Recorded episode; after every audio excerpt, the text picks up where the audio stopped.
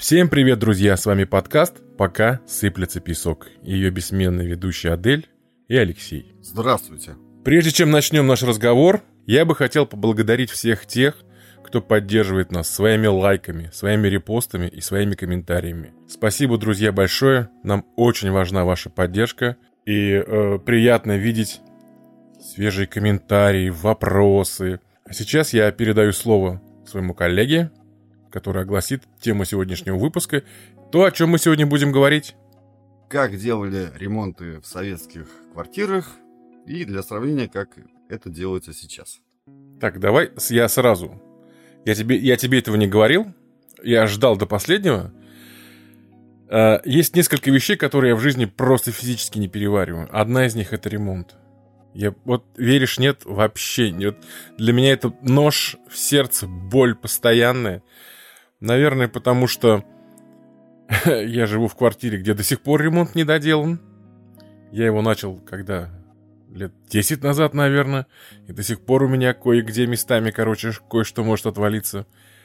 Поэтому я ремонты не очень люблю. Я не знаю, как у тебя отношение к этому. Ну, у меня... Я не отношусь к этому исключению. У меня все в точности то же самое. Я тоже его делаю лет 10. Тоже, наверное, так же, если не больше. И частично он кое-где в некоторых комнатах и санузле там сделан в ванной там и так далее. На кухне там куча надо что-то доделать, вот все, руки не доходят. Э, ремонт нельзя закончить, э, нельзя завершить, его можно только закончить. Да, это же Жванецкий. Да, да, да, про, да, да. Про пароход одесский. Э, ремонт это не действие, это состояние. Ремонт невозможно закончить, его можно только прекратить. Ну, тогда был тоже ряд ведь других шуток, например, такая. Надоела семейная жизнь? Хотите развестись? Быстро. Начните ремонт. Ну, чтобы вокруг да около не ходить, я хочу начать, как сейчас принято модно говорить, с кейса. То есть такой гипотетической ситуации, а вернее до тех времен обычной, когда молодая советская семья получает, наконец-таки, новую квартиру и въезжает в нее. Сразу, вот у меня есть отдельный пункт, сори, перебью, да. Ты отметь самое главное. Вот э, отношение к ремонту квартире и сейчас отношение к ремонту квартире это два разных отношения. Раньше квартиру, друзья, давали бесплатно. То есть были, конечно, кооперативы, это все понятно, но основная масса квартир получали люди бесплатно. И для них единственное как бы вложение такое в квартиру, это был ремонт. И поэтому многие э, относились к ремонту как к празднику, потому, это, потому что это была возможность что-то сделать для своей квартиры. Все, сори, я умолкаю, давай дальше сам. Не, не, не. Я, кстати, эту тему продолжу, потому что прежде вот, э, значит, прежде чем написать сценарий, я позвонил своей маме. Э, стал спрашивать на эту тему. И вот она, в свою очередь, эту историю я слышал не первый раз. Э, они, как и многие люди советских тех времен, переехали в квартиру, э, в обычную, из частного дома своего. И то есть вот даже сейчас, честно признаться, у меня такой опыт был. Мы жили в частном доме в другом городе. То есть я совершенно не завидую тем, кто вот гордо может заявить, что у него свой, допустим, даже коттедж. Я очень хорошо себе представляю, сколько это возни вот, буквально каждый божий день. Вот. И то есть для людей действительно был праздник, когда наконец-таки они из вот этих старых довольно-таки частных домов с туалетом на улице, с водой из колонки в ведрах, с дровами, где печку надо было топить и так далее, наконец-таки переезжали в квартиры. И, как правило, сейчас э, квартиру продать, купить, ну, это занимает какое-то время, но это э, не такое явление из ряда вон выходящих. Раньше, если ты получал квартиру, жил в квартире, то эта квартира была твоя от начала и до конца. Размены, обмены, продажи были крайне редким явлением ну, за исключением того, когда супруги разводились. Семья получала квартиру, семья жила в ней вот сколько там получили они там 20 лет назад, так они 20 лет назад, 20 лет в ней живут. То есть так и было. Но надо ведь еще заметить такой момент, что дальше, когда семья увеличилась, то есть рождались дети, например, вот я из типичной классической советской семьи, то есть для разнополых детей, то есть у меня сестра Наташа, ей привет, кстати говоря. И, соответственно, нам дали сначала двухкомнатную квартиру, а потом трехкомнатную и так далее. Ну, я тебе открою такой секретик. Э, не знаю, может быть, ты знаешь, может быть, ты нет. У меня э, папа работал в Дом управлении в свое время. И как бы что, как квартира назначается, я знал точно. Если ты получил бесплатно квартиру, все же стояли в очередях на квартиру. То есть человек э, заканчивал высшее учебное заведение или техникум, устраивался на работу. И по месту работы он мог подать заявление на э, предоставление ему квартиры, отдельного жилья. То есть, когда он женился, когда он создавал свою семью, он подавал заявление э, правком, местком какого-то своего предприятия, завода, и вставал на очередь. И, допустим, на этом предприятии очередь была, там, я вот сейчас как помню, мы там были 700 какие-то. Когда молодой семье давали квартиру, тебя из очереди вычеркивали, когда у тебя рождался второй, третий ребенок, тебя в очередь вставляли, и твоя очередь была опять с конца. Ну, то есть, очередь росла, росла, росла. И поэтому, как правило, э, квартиру давали не сразу. То есть, вот у тебя родился второй ребенок или третий ребенок. То, что ты получишь вторую или третью комнату, это было далеко не сразу. Это приходилось ждать несколько лет, в лучшем случае. Все зависело от места э, твоего работы. То есть на какие-то э, предприятия квоты по квартирам были больше. На каких-то предприятиях квот по квартирам было меньше. Например, папа э, пришлось устроиться, уволиться с завода и устроиться в строительно-монтажное управление только по одной причине, э, потому что э, квоты на квартиры выделялись больше для строительно-монтажных управлений – ну, работа тяжелая, и людей заманивали не столько зарплатами, а сколько бесплатными квартирами. И вот он туда ушел работать. И нам дали квартиру гораздо быстрее, потому что там очередь двигалась намного быстрее.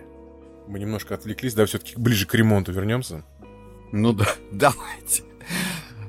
Так, итак, возвращай, вернемся к нашей ситуации. Молодая советская семья въезжает в новую квартиру в новом доме. И ремонт предполагалось делать в ней сразу, поскольку тот ремонт, с которым квартира сдавалась, был крайне, скажем так, мягко говоря, аскетичен. В чем, собственно, он заключался? Бледные такие сероватые, синеватые или там зеленоватые обои в комнатах. Совершенно какого-то, чаще всего, неприглядного вида. В санузлах, то есть в ванной, в туалете и на кухне вот этот фартук отсутствовал, как правило. То есть никакой кафельной плитки. Вместо нее, ну вот по большей части, может быть, я ошибусь, приводя свой личный пример, но мы много квартир поменяли. А, соответственно, это была зеленая такая краска, такого унылого цвета. Причем закрашены стены этой краской были только до где-то двух третей стены. А выше, уже до потолка, шла такая маркая белая побелка меловая, который также был, значит, покрашен потолок этой побелкой. Ну, в общем, ничего особенного. Пол – это вообще отдельная история. Вот, возможно, кто-то сейчас вспомнит фильм «Операция или приключения Шуриком», эпизод про стройку, где циклюют паркетный пол. Так, к сожалению, значит, паркет на самом деле это было прерогативой исключительно жителей столицы по большому счету, я, вот, честно, я даже спрашивал специально, у кого был паркет, например, в Казани, из моих знакомых и друзей. Ну, кто-то там припоминал, что да, э, значит, э, был у них паркет, но они клали его сами. И, кстати говоря, такой технический момент интересный. Очень ценились э, паркетчики не какие-нибудь, не абы какие, а из Молдавии. И их было очень трудно и тяжело найти, но вот тем не менее. Но это делалось уже дополнительно за собственные деньги. А пол в новых квартирах это были такие щербатые половицы с огромными щелями, выкрашенный какой-то вообще такой, вот на вид это сейчас, как вспомнишь, это ужас какой-то. Такая красновато-коричневая, ядовитого такого цвета красочка. Вот. И этот пол постоянно скрипел. В общем, ну его перекладывать это только могли себе на какие-то обеспеченные люди позволить. Ну, так обычно так и жили. Вот если, опять же, проводить параллели с кино, то, какая была ситуация с сантехникой в те времена, ну, прекрасно показывает фильм «Афоня». Вспомним эпизод, где его герой главный в исполнении Куравлева, который мастер Жека, напоминаю, приходит э, к своему, ну не заказчику, ну да, заказчику, астроному, у которого течет вода, и копеечную совершенно прокладочку ищет так ее в недрах своего чемодана и продает ему аж за 3 рубля. Ну, то есть можно себе... Есть, говорит, есть у меня одна, своя, финская. Японская. Три рубля, три рубля за нее дал. Вот. То есть, благодаря этому примеру можно понять, что если с прокладками так дело обстояло, то с остальными делами, то есть с мойками, кранами, это было вообще что-то ужас. Ну, есть, то есть повториться надо. Что причиной был элементарный дефицит. Не стоимость там какая-то дикая, заоблачная. Стоило-то, может, это все и сравнить на копейки, но тем не менее. Так вот, и в связи с этим менять сантехнику, что в новой квартире, что и в последующей, там прожили, допустим, 10 лет, это было очень большой редкостью. И, ну, в общем, могли это себе позволить какие-то там люди со связями в торговле, там, с нетрудовыми доходами, купить те же самые там импортные какие-то краны или там унитаз или ванну, это вообще было каким-то пределом мечтаний. А такие современные обычнейшие вещи, как, например, там душевая кабина, это, наверное, многие люди только в кино видели. Когда нам давали квартиру, последнюю, которую нам дали, а, была такая ситуация. Начальник дома, который сдавал квартиру, он говорил, такого-то числа квартира такой-то по такой-то, приходите ко мне, короче, в бытовку. Мы приходили туда, нам давали сантехнику в руки. Угу. То есть тебе давали два смесителя, ну, кухонный и ванный. А, давали унитаз. Вот прям вот на. Давали бачок. Это не смешно. Давали бачок, давали раковину. А, раковину, значит, э, в ванной, а раковину на кухню. Это все не монтировалось по одной простой причине. Потому что пока это все монтировалось, приходили веселые ребята и это все воровали. И поэтому сдавали дом просто с трубами голыми и дырами. И вот эти все объекты у тебя были на руках. Более того, мы загрузили это все вот в нашу новую квартиру. А меня оставили жить там. Я там жил, как сейчас помню, три дня. Почему я помню? Отвечу. Унитаза не было. Воды не было. То есть была дырка реальная в полу э, для унитаза. Были трубы, которые нельзя было открывать, потому что смесителей не было. То есть если я открою воду, она там хлынет и все, сливать некуда. А одна простая причина показать, что в этой квартире кто-то живет и чтобы туда не залезали. И все. Потому что веселые ребята ходили, а замки вскрыть от новой двери, которую только что поставили, там был один замок хлипкий. Он выбивался молотком просто на раз. И ходили ребята и воровали сантехнику. Хочу э, разделить вот что. Про ремонт сразу я себе отметил. Были два вида ремонта. Это новостройки, когда люди въезжали. Это была радость, это было веселье. То есть ты первым делом запускали кота, смотрели, куда он ляжет. Там будет у нас кровать. Планировали, где какой стол будет лежать, какие занавески. Вот обычно э, женщины ходили, сюда нужно занавеску такую, вот тюль сюда, а вот здесь такие-то. Обои нужно вот светленькие, здесь в горошек. Здесь мужчин такие ходили. Ну, ладно, что, холодильник поближе к столу. Вот, ну. И был еще ремонт в квартире, когда уже жили. Это было гораздо грустнее, скучнее и, э, по-моему, ужаснее. То есть вы в квартире живете, и вот в этой же квартире делаете ремонт. Так что давай разделим эти два понятия. Так э, вот, э, кстати говоря, про новые квартиры, входные двери и так далее. Вспомним фильм «Ирония судьбы» или «С легким паром». А конкретно ситуацию, как э, Женя Лукашин попадает в питерскую квартиру к Наде Шевелевой. Он ведь что в кармане единственное имеет, это ключи от своей московской квартиры. То есть, реалии тех времен. Никаких тебе домофонов, камер, сигнализаций, никаких этих стальных дверей, с этими штучками. классический англи... То есть открывался, открывалась дверь в подъезд совершенно спокойно. Классический английский замок, которых сейчас, по-моему, уже и не встретишь. Это он был уже сделан в двери. И ключи от этих английских замков могли подойти, но в большом количестве процентов. То есть вот сотни, даже помню, вот, ты, наверное, тоже скажешь, подтвердишь. В школе мы прикалывались так, у кого ключ подойдет классу. Я тебе больше скажу. У нас во дворе у двоих парней ключи подходили к квартирам друг друга, и они прекрасно это знали. Вплоть до того, что один кричал другому там, «Эмиль, ты ключи взял?» «Взял, ладно, говорит, тогда ключи брать не буду». Это вот смех, я тебе реально говорю.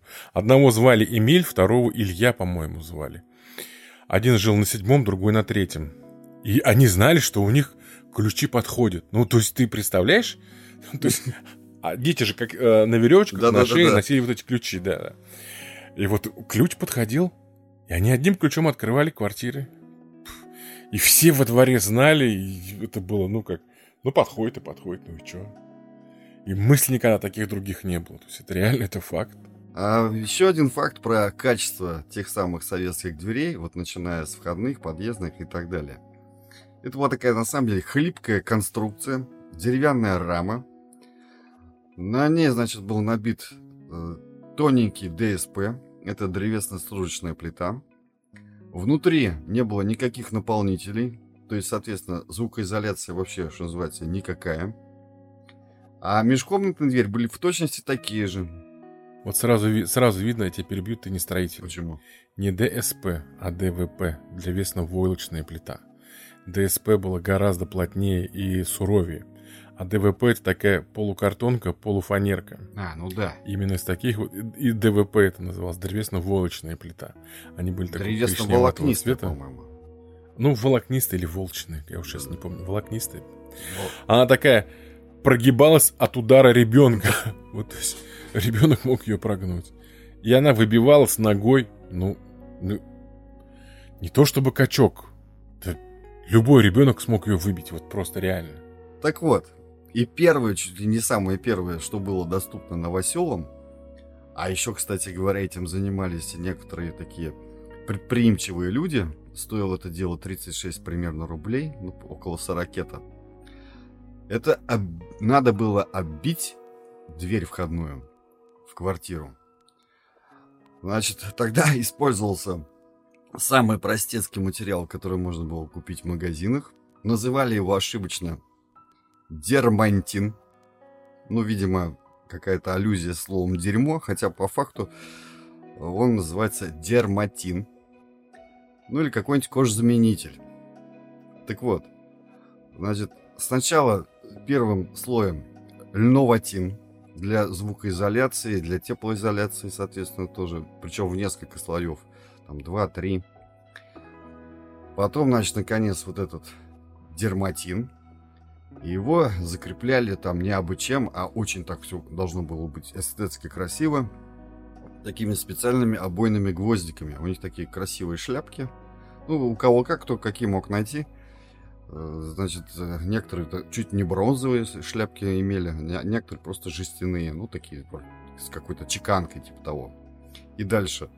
Чтобы это все более-менее плотно держалось и не распадалось, натягивались между гвоздиками вот этими нехромовые проволоки.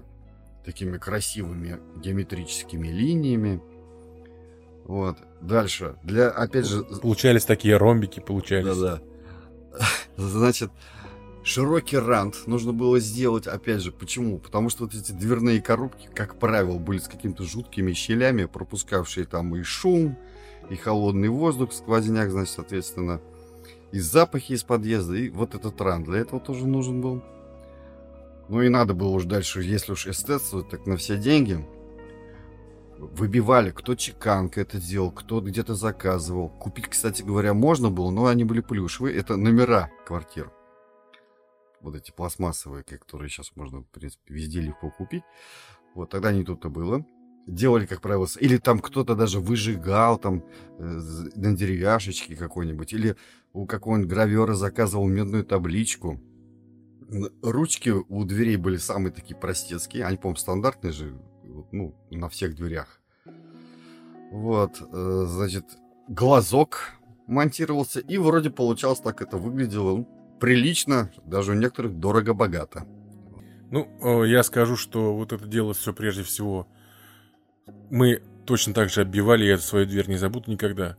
Черная такая вот э, под кожу ткань была, кожезаменитель. Это было элементарное утепление. Я хочу все-таки вернуться непосредственно к ремонту э, и отметить, что важная часть у ремонта была. У ремонта было две важные части. Первое. Время. Делали ремонт по всей территории Советского Союза, когда наступало тепло. В холода ремонт не делали, не знаю почему, но скорее всего из-за того, что э, не было возможности э, хороших материалов, клеить обои, хороший клей и прочего, не могли все это проветривать. Второе. Кто делал ремонт? Ремонт делали жильцы. Как правило, они брали отпуск, отпуск брали летний, и во время отпуска большинство людей делали сами ремонт. Э, редкие, редкие, редкие, редкие случаи были, когда нанимали так называемых шабашников. Наверняка помнишь, такие бригады были. Обойщицы, обязательно женщины. И штукатуры тоже женщины были. И, в общем, они, э, такая бригада из двух-трех человек могла сделать ремонт. Но это стоило очень дорого. Как правило, делали ремонт люди сами. А, но мне всегда задавался вопросом, я всегда думал, как же так получалось, что, допустим, мы объявляли, мама объявляет, все, летом делаем ремонт. Ну, батя такой, ладно, делаем. И все что-то брали, все знали, что делать, я не понимал, а откуда вы знаете, что делать? То есть, как вот, откуда вы знаете, как белить? Откуда вы знаете, как варить клей? Ну, это ведь из уст в уста передавались вот эти вот секреты ремонта. Как варить клей, как белить.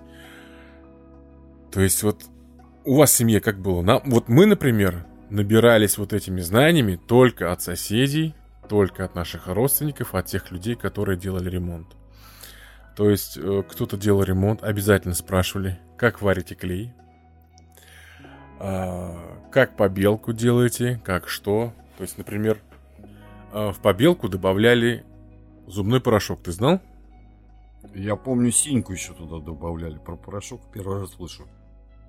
Э, синьку и зубной порошок. Именно зубной порошок, потому что какие-то там штуки были. Синьку а добавляли туда, чтобы она казалась белым таким, кристально белым таким. Дальше все это заливалось в банку, пол-литровую банку. А, надевалась на нее такая крышка, специальная такая приблуда а в нее вставлялся шланг от пылесоса. Пылесос вставлялся на выдув и включался. И вот эта вся распрыскивала по потолку такую белую-белую жидкостью, которая засыхала и получался эффект побелки. Очень маркая, очень пылесобирающая. Я вообще не понимаю, зачем эта побелка нужна была. Скорее всего, из-за бедности, потому что других вариантов я не помню. Ну, что касаемо других вариантов, насколько я помню, значит, некоторые умельцы клеили те самые обои на потолок. А, а причина, скорее всего, была простецкая. Материалов не было, то есть потолочные плиты, вот которые сейчас в ходу совершеннейшем, я не, вообще молчу про натяжные потолки, тогда никто про них даже знать не знал. Потолочные плиты появились, по-моему, только в начале 90-х годов. Ну, примерно в это. Ну и а, обои, которые ты говоришь для потолка, они тоже появились гораздо позже. Ну, да, то есть фактически почему? То есть э, я пытаюсь объяснить этот момент. Была вот эта облицовка, бетонные плиты. Они, во-первых, сами по себе грубого такой фактуры, то есть со всякими дырочками, не просто там микротрещинами, а реально, э, в общем, такие щербатые плиты, их можно было, конечно же, оштукатурить, но это не каждому было под силу, тем более потолок и так далее. Дальше. Вот этот вот шов еще. Плиты, как правило, две. Она, соответственно, на комнату шла. И вот шов этот выглядел крайне ужасно. Их шов хоть как-то вот эту фактуру такую страшную скрыть. Вот побелка, она еще тот эффект давала, то что в несколько слоев ее уже можно было наложить.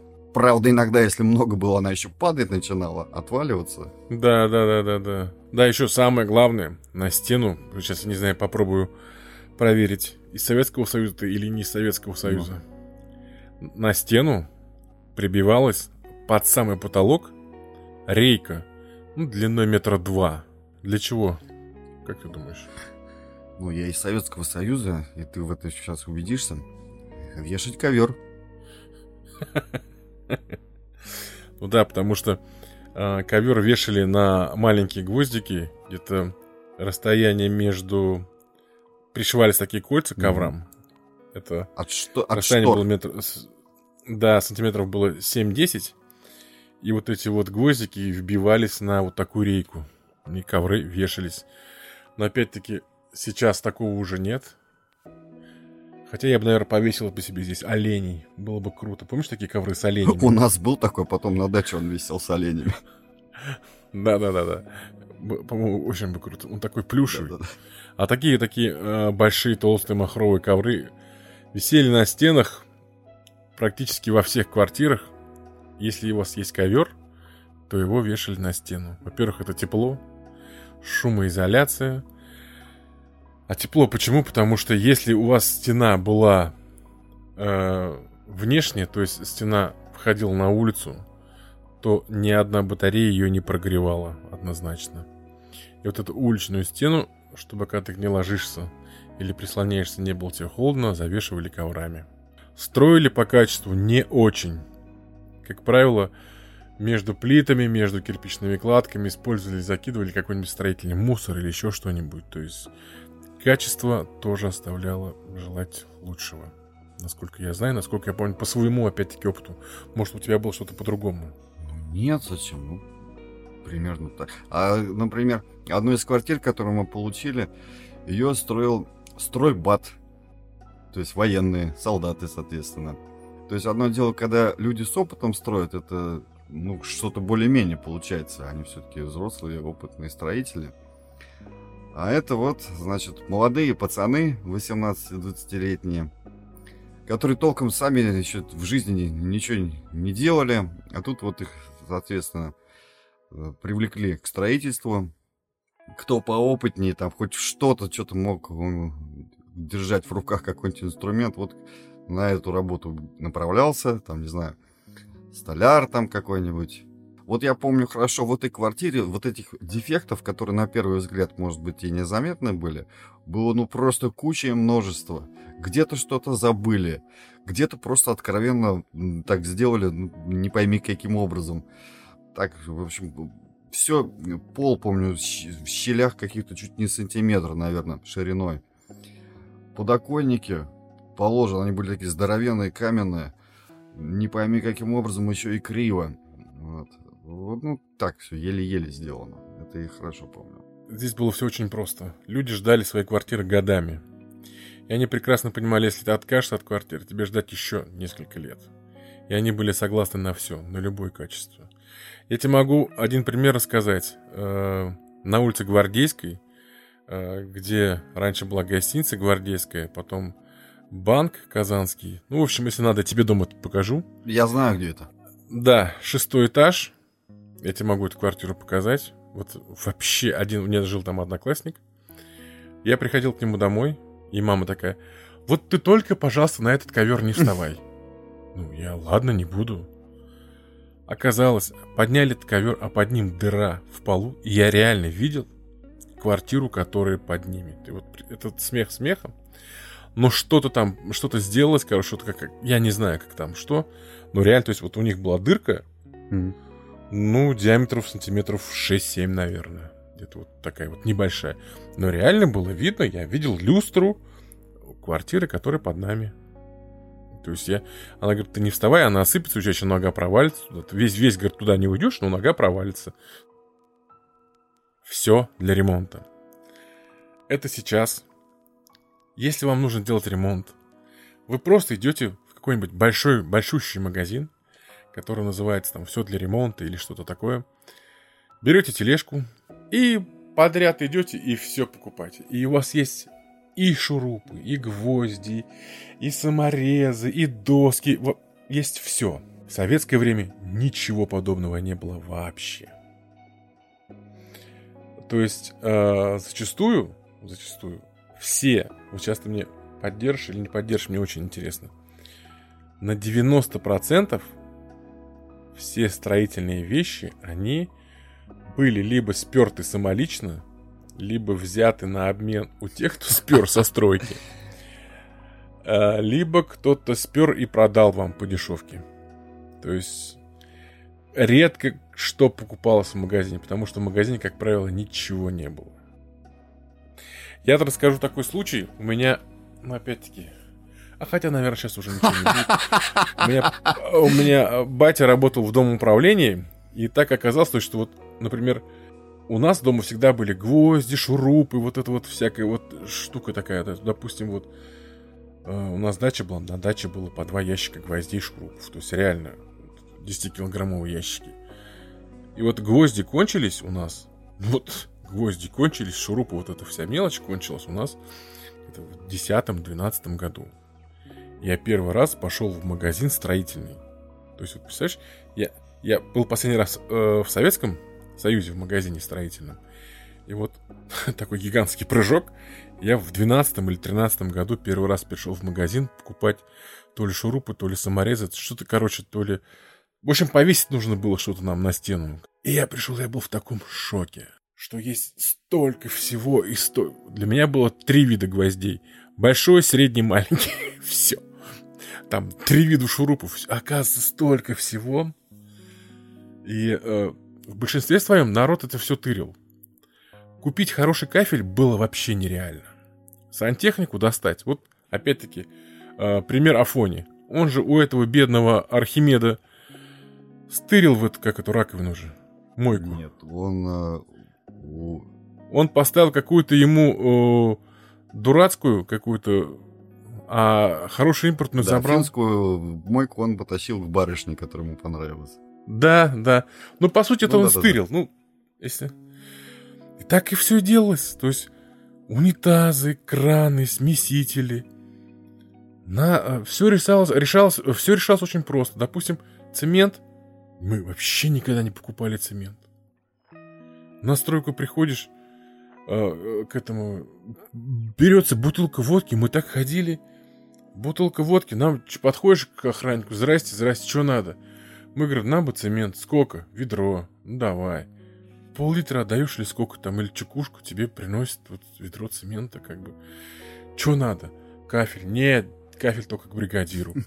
Все понятно, раз, как бы там это. Но это серьезно были, меня брали, меня таскали. Стройматериалы, вот это отдельный вариант, отдельный разговор, потому что э, доски, половые доски, рамы, какие-то серьезные такие большие вещи, ну, тяжелого, так сказать, размера, тяжелого веса, продавались все в стройматериалах.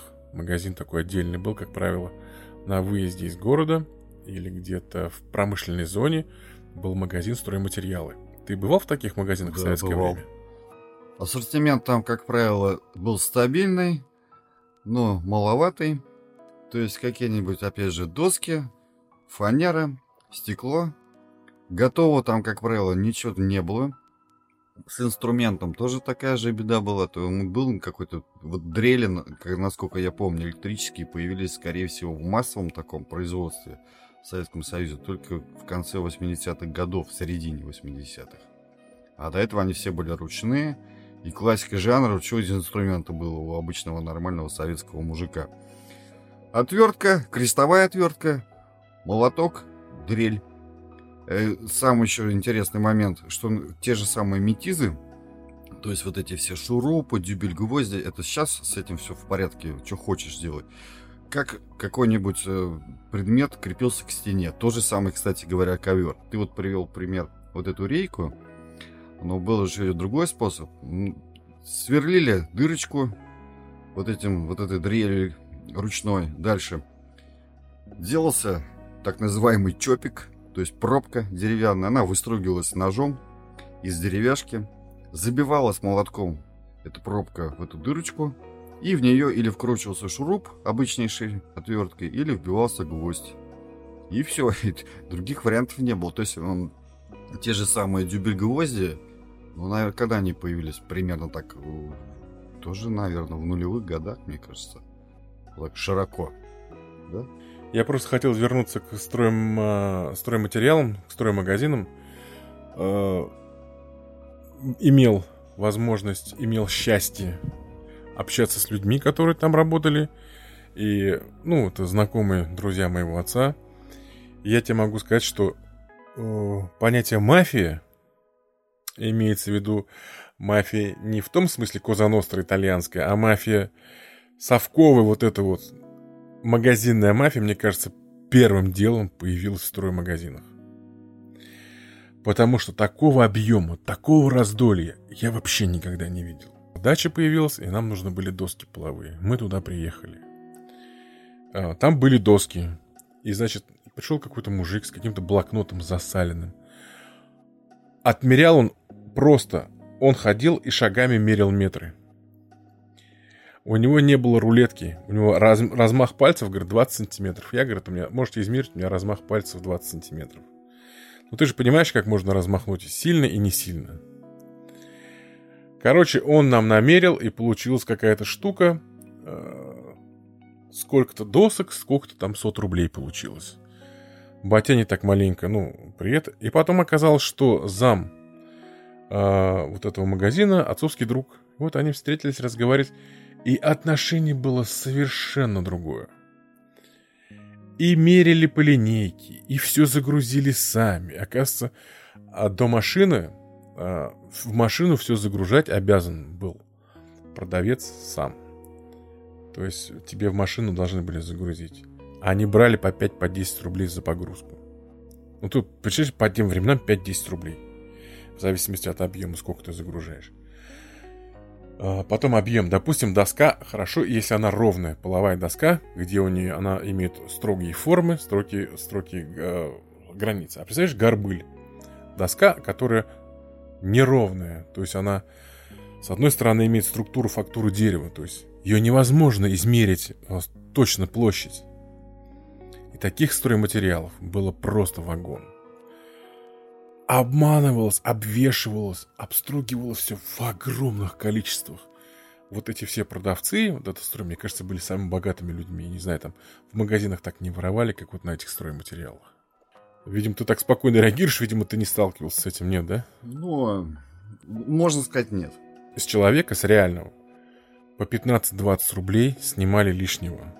Если он ну, большой объем брал, досок или чего-то еще, Понятно, если человек пришел там э, за тремя рейками или там для, для, э, за двумя черенками от лопат, там, ничего с ним не получишь.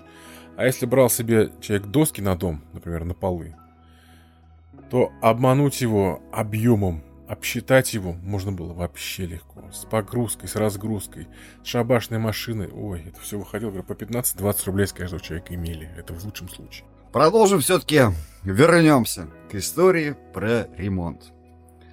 Значит, обои. Это вообще отдельная тема. В том виде, в котором они сейчас нам всем привычны, появились в СССР подобного рода обои только, ну, наверное, в середине 80-х годов. И, естественно, были в огромном дефиците. А до этого это убожище было полное. Они имели жуткий внешний вид, качество, соответственно, такое же. Во-первых, однослойные – невзрачного цвета, такого зеленоватого, какого-то голубоватого, бледненького. И рисунок соответствующий. Длиннющие рулоны и при этом очень узкие. 25 метров длина была рулона и всего 60 сантиметров ширина. И еще там был один такой косяк, очень серьезный, который превращал вот это наклеивание просто в тяжелейшее занятие. В чем прикол? Значит, по обеим сторонам рулона шел такой кантик, он, наверное, шириной был пол сантиметра, сантиметр. И той же краской, которой наносился рисунок, на этом кантике, значит, печаталась техническая информация. Это фабрика-изготовитель, там ГОСТ, длина рулона в метрах и вот всякая такая ерунда. И этот кантик хотя бы с одной стороны обязательно нужно было срезать. Ну, то есть, чтобы он не, не на стене потом не отражался, соответственно. Кто это придумал, я имею в виду не срезать, а печатать так, ну я не знаю. Вот, но это было нормальным явлением для всех обоев Советского Союза. Я, знаете, маленькая историческая справка. Станки, которые делали обои, вот эти наши отечественные станки, и станок, который э, обои проходили, и отпечаток, который наслаивался, э, вот эти вот клише, которые на него кидали, станки не были настолько заточены, чтобы полностью под край заходить. Только когда поставили импортное оборудование, могли делать обои в стык. То есть у тебя обои начинались, вот с рисунок с края, с края обоев начинался и до конца другого края. У нас нет, мы не могли добиться такой точности. Как помнишь, ты рассказывал про фотопленки, где не могли мелкими сверлами рассверлить. Вот точно такая же э, с матрицами, с клише была такая же ситуация у нас. Не могли сделать такие большие станки, таких больших объемов, чтобы можно было от конца до края делать. Это был ад. Представляете, друзья, вот у вас стандартная комната, ну сколько, рулонов 5-6 уходило, так? Ну да, примерно так. 5-6 рулонов по 25 метров вы сидели и срезали ножницами. С двух краев, как правило, с двух краев. Вы просто срезали, и нужно было срезать ровно. Я у наших маляров, которые работали в Дом управления, видел станок. Это такие два лезвия. С одной стороны ставишь, обои пропускаешь через них, и лезвия срезают. Здорово, быстро, классно, но не всегда ровно это получалось. Поэтому использовали в крайних случаях. А сама непосредственно поклейка-то обоев тоже самодельный клейстер, который надо было варить. Варился он как вариант на муке. Но это, значит, что было нехорошим моментом. Э, мука, это пищевой продукт, соответственно, привлекал тараканов и мышей. Позже, уже, по-моему, где-то в конце 70-х, в начале 80-х появился клей, который, естественно, стал дефицитом. Бустилат. Это ну, что-то напоминающее уже современный нормальный обойный клей. Он был в таких трехлитровых, по-моему, жбанах пластмассовых. И вот купить его, это обычно делалось так. Если ты его встретил в магазине, о, все, бустилат продают. Надо на всякий случай купить, хотя у него, по-моему, срок годности был то ли три года, то ли что-то. Потом он засыхал, естественно. Вот. Но на всякий случай можно было купить. А стоил он, кстати говоря, тоже не кисло, по-моему, 12 рублей, что ли, вот эта трехлитровая банка стоила. Это вот сейчас, пожалуйста, пошел в магазин, купил любую грунтовку и прочее. Тогда нет. Э, ничего подобного не было. И по традиции клеились вначале газеты старые на стену для лучшего сцепления. И лишь потом на них клеились сверху обои. И дальше, при последующем ремонте, вот эти старые обои тоже не сдирались, ну, то есть, опять же, для надежности, для надежности сцепления. И прямо на них клеились новые обои. И так далее по кругу. Это еще плюс ко всему, учитывая специфику строительства, это позволяло скрыть вот эти все косяки, то есть вот эти трещины, кривизну стен. И, в общем, как-то более-менее прилично получалось на вид. А для детей впоследствии это превращалось в такое прикольное развлечение. Это надо было проковырять гвоздиком там дырочку в стене, аж прям до самого камня. И можно было вот посмотреть такой вот, как калейдоскоп исторический. То есть вот э, смену эпох по вот этим кусочкам обоев до самой вот той самой первой газеты. Я никогда не забуду, когда впервые в жизни использовал э, в наклейке обоев импортный клей. То есть вот это в пачках, который нужно разводить. Я его развел, и он у меня розовый был. Я в шоке. Что за фигня? Розовый клей, это сейчас что будет у меня? Оказалось, розовый клей, он такого цвета, когда он высыхал, он становится бесцветным. Но, когда ты клеишь, намазываешь клей, ты видишь, где у тебя промазано, где у тебя не промазано. Ишь, о как. А у нас-то ведь этим вот этим клейстером, вот этим желе, которым мы мазали, могли что-то пропустить.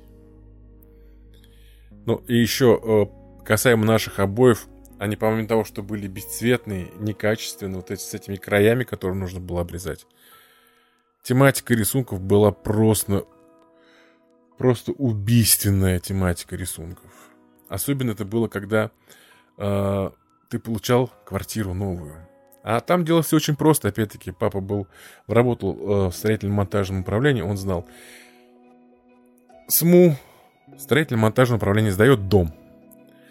На дом нужно наклеить на 500 квартир, допустим, там по 10 э, рулонов на каждую квартиру. То есть там 500 квартир, там 5000 рулонов обоев завозились. И, конечно, это были не все одинаковые обои, там какие-то такие-то. И если были нормальные рулоны обоев, их брали себе. Ну, имеется в виду по расцветке, по... Э, кто-то, видите, там выбирал что-то еще по цвету. А какие-то дешманские из магазина покупали и вешали. И разницу либо на карман ставили, либо продавали. Так что это все было нормально. Я про другое хотел с тобой еще поговорить. А, даже в советские времена, даже вот в эти махро- махровые годы, когда ничего не было. Ни клея, ни клейстера, ни обоев, ни... Вы понимаете, то есть вот купить кафель на... Можно было купить плитку только половую. Вот это вот такие коричневые маленькие квадратики толщиной сантиметр. Это плитка для пола. Кафель для стен. Она в свободной продаже не всегда была эта плитка. Если она и была, она была такая рябая, косая, какого-то больничного, какого-то непонятного цвета. Но даже в те времена была мода на ремонт.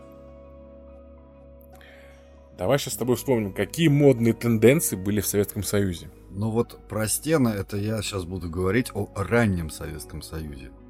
Существовал такой способ декорирования стен. Он некоторым образом напоминает современную венецианскую штукатурку. Во всяком случае, ничуть не проще, возни столько же примерно. И, что важно, под силу, как и венецианская штукатурка, только рукастым и немного художественно одаренным людям. Назывался этот способ накат. То есть стену нужно было так же, как при штукатурке, зачистить, зашпаклевать, оштукатурить и выровнять, что называется, в ноль. И дальше. Сначала напылялся первый слой краски. Как правило, такого приятного пастельного цвета. Розоватого, там, синеватого, там, зеленоватого, изумрудного. И там уже старались художественно, вот как автомаляры говорят, этот метод называется в переход. Это когда а, один, значит, слой там краски погуще, другой совсем может быть иного цвета, ну и так далее. Дальше. Затем на листе картона плотного картона вырезался лезвием трафарет. Какой-нибудь, короче говоря, узор, вот как ты говорил про обои, что они были неказистые. А тут уже у человека была возможность, так сказать, проявить творческую свою натуру. Как правило, это было что-то типа герба с анаграммой, например. Или какое-нибудь там животное, или какое-нибудь растение, и, в общем, что-нибудь такое изящное, что-то такое благородное и геральдическое. И вот потом через этот вот трафарет валиком или тампоном из губки узор в строгом таком порядке накатывался на стену. Вот и назывался это дело поэтому накат. Ну, выглядел вообще благородно. Прям в дворец, можно сказать. Я помню, у меня одна, у одного одноклассника были такие стены дома. Ну да, так смотрелось эффектно. Это у него был старый сталинский дом. Такие потолки там по три с лишним метра. И так смотришь наверх. О, да. Как бы эффектно смотрел. Потому что, мне кажется, в старых домах так было дешевле делать, чем э, клеить обоями. Поэтому так делали. Ну, там эти потолки высокие. То есть, э, это вот, кстати, вот э, действительно это сейчас, допустим, стремянку ты можешь купить не знамо каких размеров, не знамо какого вида, не знамо... Короче, ассортимент широчайший. Тогда это же целая история. Иди-ка вот, допустим, кто-то может сказать, ну можно же было самому сделать. Ага, иди сделай. Где ты найдешь доски э, именно нужного размера, нужного качества? Э, то есть купить стремянку это было, в общем, не каждому под силу, потому что их тупо не было. Я хочу отметить другую модную тенденцию, Почему запомнилось? Потому что мы тоже были и подвержены в свое время, сделали такой ремонт. Назывался он «Под дерево». Это когда, например, у нас была так кухня сделана. Таком русском стиле, такая татарская семья и русская, значит, Стены оббивались такими речками деревянными, но не просто деревянные речки. А они были слегка... Подкопченые? Да, да, да, да, да. Вот я выбирал слово такое, чтобы, ну, без мата было. Вот именно подкопченные такие вот. Их еще покрывали лаком. И они прям играли на свету. И ты заходишь, и такая вот русская изба. Вот, Чтобы такая. наши слушатели могли себе визуально это представить, значит, в литературе это описано в рассказе Василия Шукшина «Мастер», а в кино это отражено в «Бриллиантовой руке». Правда, там очень короткий эпизод у того самого Геши, героя Андрея Миронова, вот в таком виде э, сделана комната, часть комнаты. То есть вот эта бревенчатая обшивка под старину, под избу. И там даже с такими, значит, предметами обихода, как там прялка у него стоит, икона висит. Вот. Да, да. Но мы даже тоже в угол поставили самовар, такая полка, и у нас самовар стоял, типа русский самовар такой. Но это было модно, это было здорово. С одной стороны, это выглядело очень оригинально. Чисто с практической точки зрения тоже, знаешь, пыли никакой не было, э, то есть все это убиралось очень легко. Дальше, это уже было чуть-чуть попозже, но это я отчетливо помню. Это появились первые фотообои. У нас их дома не было. Это была фантастика. То есть, представь... Сейчас все уже знают, что это такое. Большинство как бы уже... Для многих это какая-то дикость уже. Но раньше это было просто пределом мечтаний. В еще более ранние времена так называемые пано были популярны. Их, и что важно, можно было самому нарисовать. Это, как правило, был одноцветный рисунок. Он копировался там откуда-нибудь этот проект. И вот, значит, человек мог сам, не заморачиваясь, его на стену нанести. Но кому позволял доход, те нанимали иногда профессиональных художников. И, так сказать, могли эти хозяева жизни лицезреть в своем скромном жилище копию картин известных живописцев. По-моему, нет, это было где-то, я такого вообще не видел.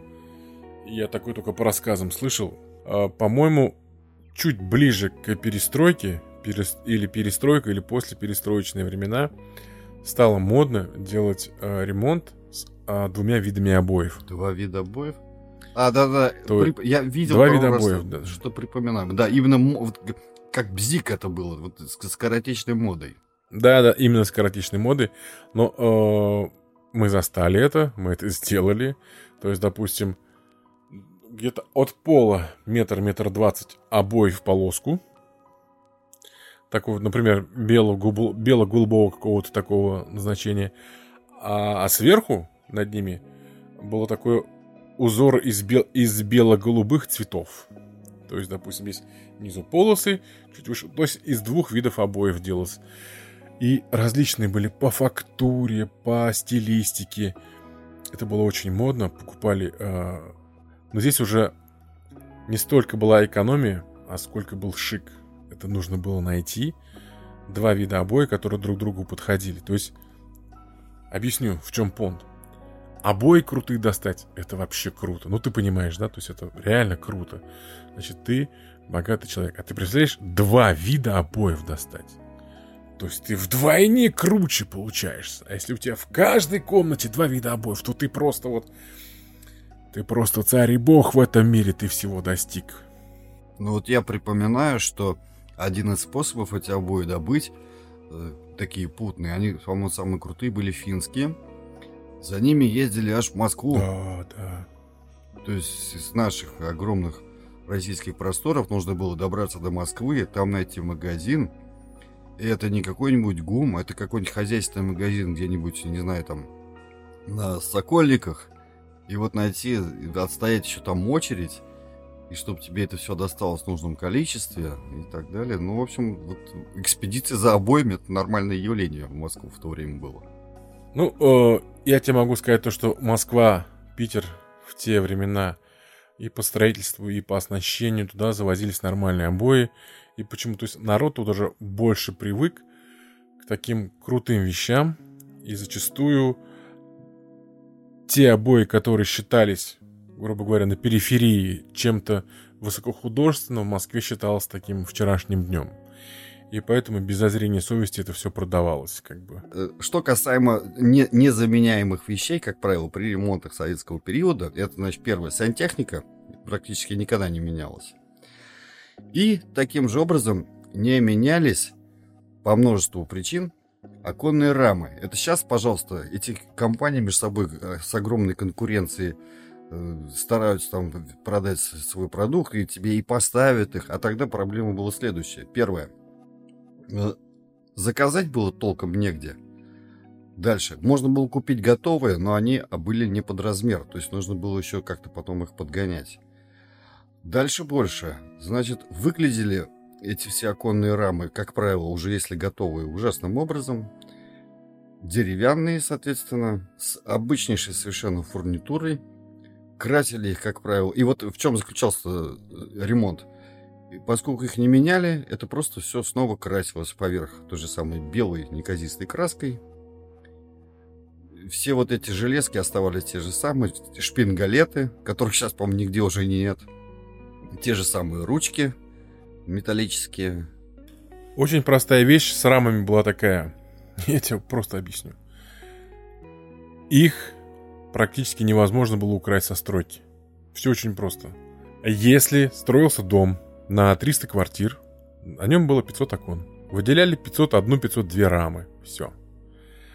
Если ты стыришь рулон обоев, то ты можешь тут не доклеить 5 сантиметров, там не доклеить 5 сантиметров. И у тебя с 10 квартир получается рулон обоев себе на карман.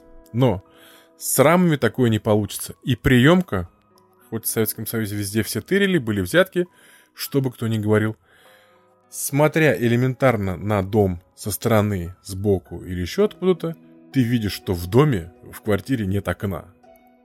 Такого не заметить просто невозможно. И украсть раму было очень-очень тяжело. Купить ее в магазинах строительных было практически невозможно.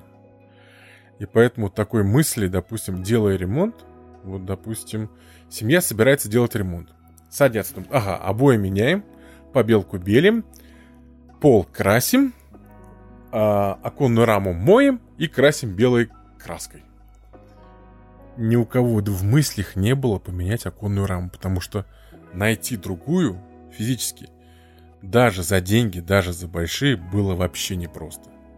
Про плитку еще раз вернемся к ней, потому что ты вроде как в общих чертах сказал. Значит, э, ее, во-первых, практически никогда не было в новых квартирах изначально, ни в туалете, ни в ванной, ни на кухне. И ее, естественно, пытались чем-либо заменить.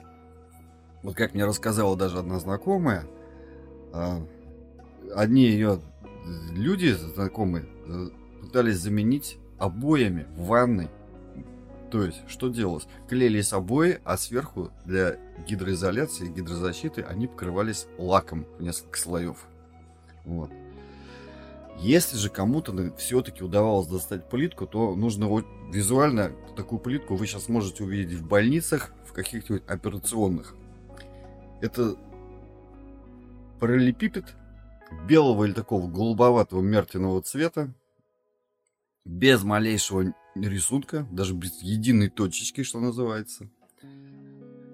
И дальше проблема была следующая. На... Это сейчас с плиточными клеями и всякими там мастиками проблем никаких нет.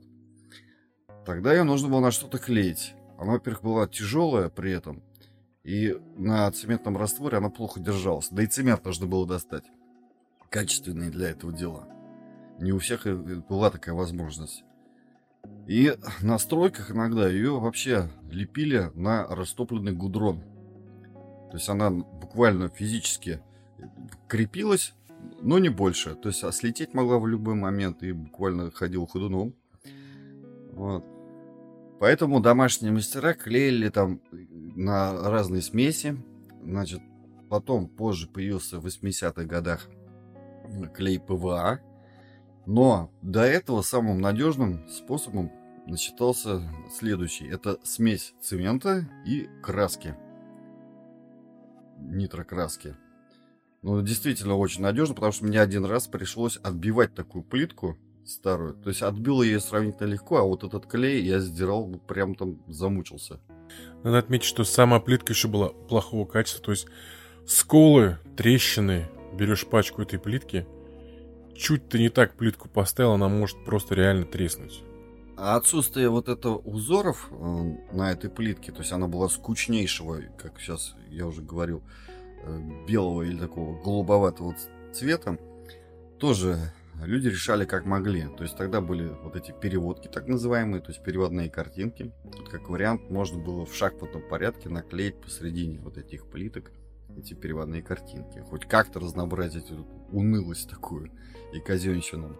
В целом могли оставить в ванной комнате в несколько слоев масляной краски стены просто покрашены, если не было кафеля. Я такое встречал. То есть просто вот прокрашивали несколько раз краской и вместо вот ну просто стены. Потом отдельная история это балконы советских времен. Но из самокритики скажем, что у некоторых это по сию пору не изменилось. То есть это маленькие тесные балконы, которые у многих превращались в кладовку, если не сказать свалку. То есть там вот все, что называется, барахло складировалось. Всякие там лыжи, санки, коньки, велосипеды, коляски и прочая требуха. Вот. И дальше некоторые рукастые хозяева сооружали такую специальную штуку, сушилку. Из чего она делалась? Это сейчас тоже все просто. Пошел эти сушилка, куча там разных вариантов купил. Это две доски вывешивались с балкона на выносе, что называется. Между этими досками была натянута веревка в несколько рядов. И вот там на ветру вешали на прищепках сушить белье. И лишь очень немногие все-таки высвобождали свои балконы от этого хлама, проводили туда освещение, приводили в божеский вид. И вот туда ставилась какая-то мелкая мебель, потому что балконы были маленькие. Какое-нибудь там кресло, столик. И даже умудрялись кто-то вот, если очень рукастый мог себе позволить, то даже застеклял. Это превращало балкон в такую комнату дополнительную. На твой взгляд, отношение к ремонту тогда и сейчас, оно разное? Вот у людей, в широком понимании этого слова. Ну, я думаю, сейчас ремонт, естественно, сделать проще. По множеству причин. То есть были бы деньги, и, соответственно, первое, у тебя нет никакой проблемы в тех же самых стройматериалах, в выборе их, что хочешь дальше. Если ты сам не рукаст, то с специалистами сейчас тоже не вопрос только зайди в интернет, они тут же и примчатся и сделают все быстро, вплоть до того, что потом после себя еще уберутся и вынесут мусор и всякий хлам и так далее. То есть тогда все-таки ремонт это прям как специальная операция проводился. То есть нужно было к нему заранее подготовиться в том еще смысле, что все нужно было купить и собрать. И иногда весь этот процесс затягивался на года. То есть ты вроде как готов сделать ремонт, и сезон уже настал, вот весна, допустим, или лето. А у тебя вот чего-то одного, но нету. Там, допустим, условно говоря, клея. Тобой есть клея нет. Ну, я с тобой согласен насчет того, что мне кажется, сейчас с ремонтом все гораздо проще, чем было раньше. Раньше нужно было, помимо того, что собрать денег, достать, вырвать, договориться и плюс еще самому сделать. Либо еще денег искать и найти каких-нибудь шабашников. Вот мы рассказали, ну так, примерно, как обстояло дело с ремонтом меня в Советском Союзе. Ну, я так думаю, возможно, мы много чего упустили или забыли. Думаю, вы обязательно нам напишите об этом в комментариях, напомните. Подожди, подожди, обязательно, друзья, пишите. Напишите про свой ремонт в вашем детстве, кто делал, как делал. Была ли у папы вашего, который делал ремонт, специальная одежда для этого? Сворачивала ли мама себе из газеты шапку для того, чтобы белить потолок? Обязательно пишите. Мы будем ждать ваших комментариев. Наш, нас можно найти в любых соцсетях. э, в поиске «Пока сыплется песок». Ну а на сегодня подкаст «Пока сыплется песок» и его ведущие прощаются с вами. До новых встреч! Всех благ!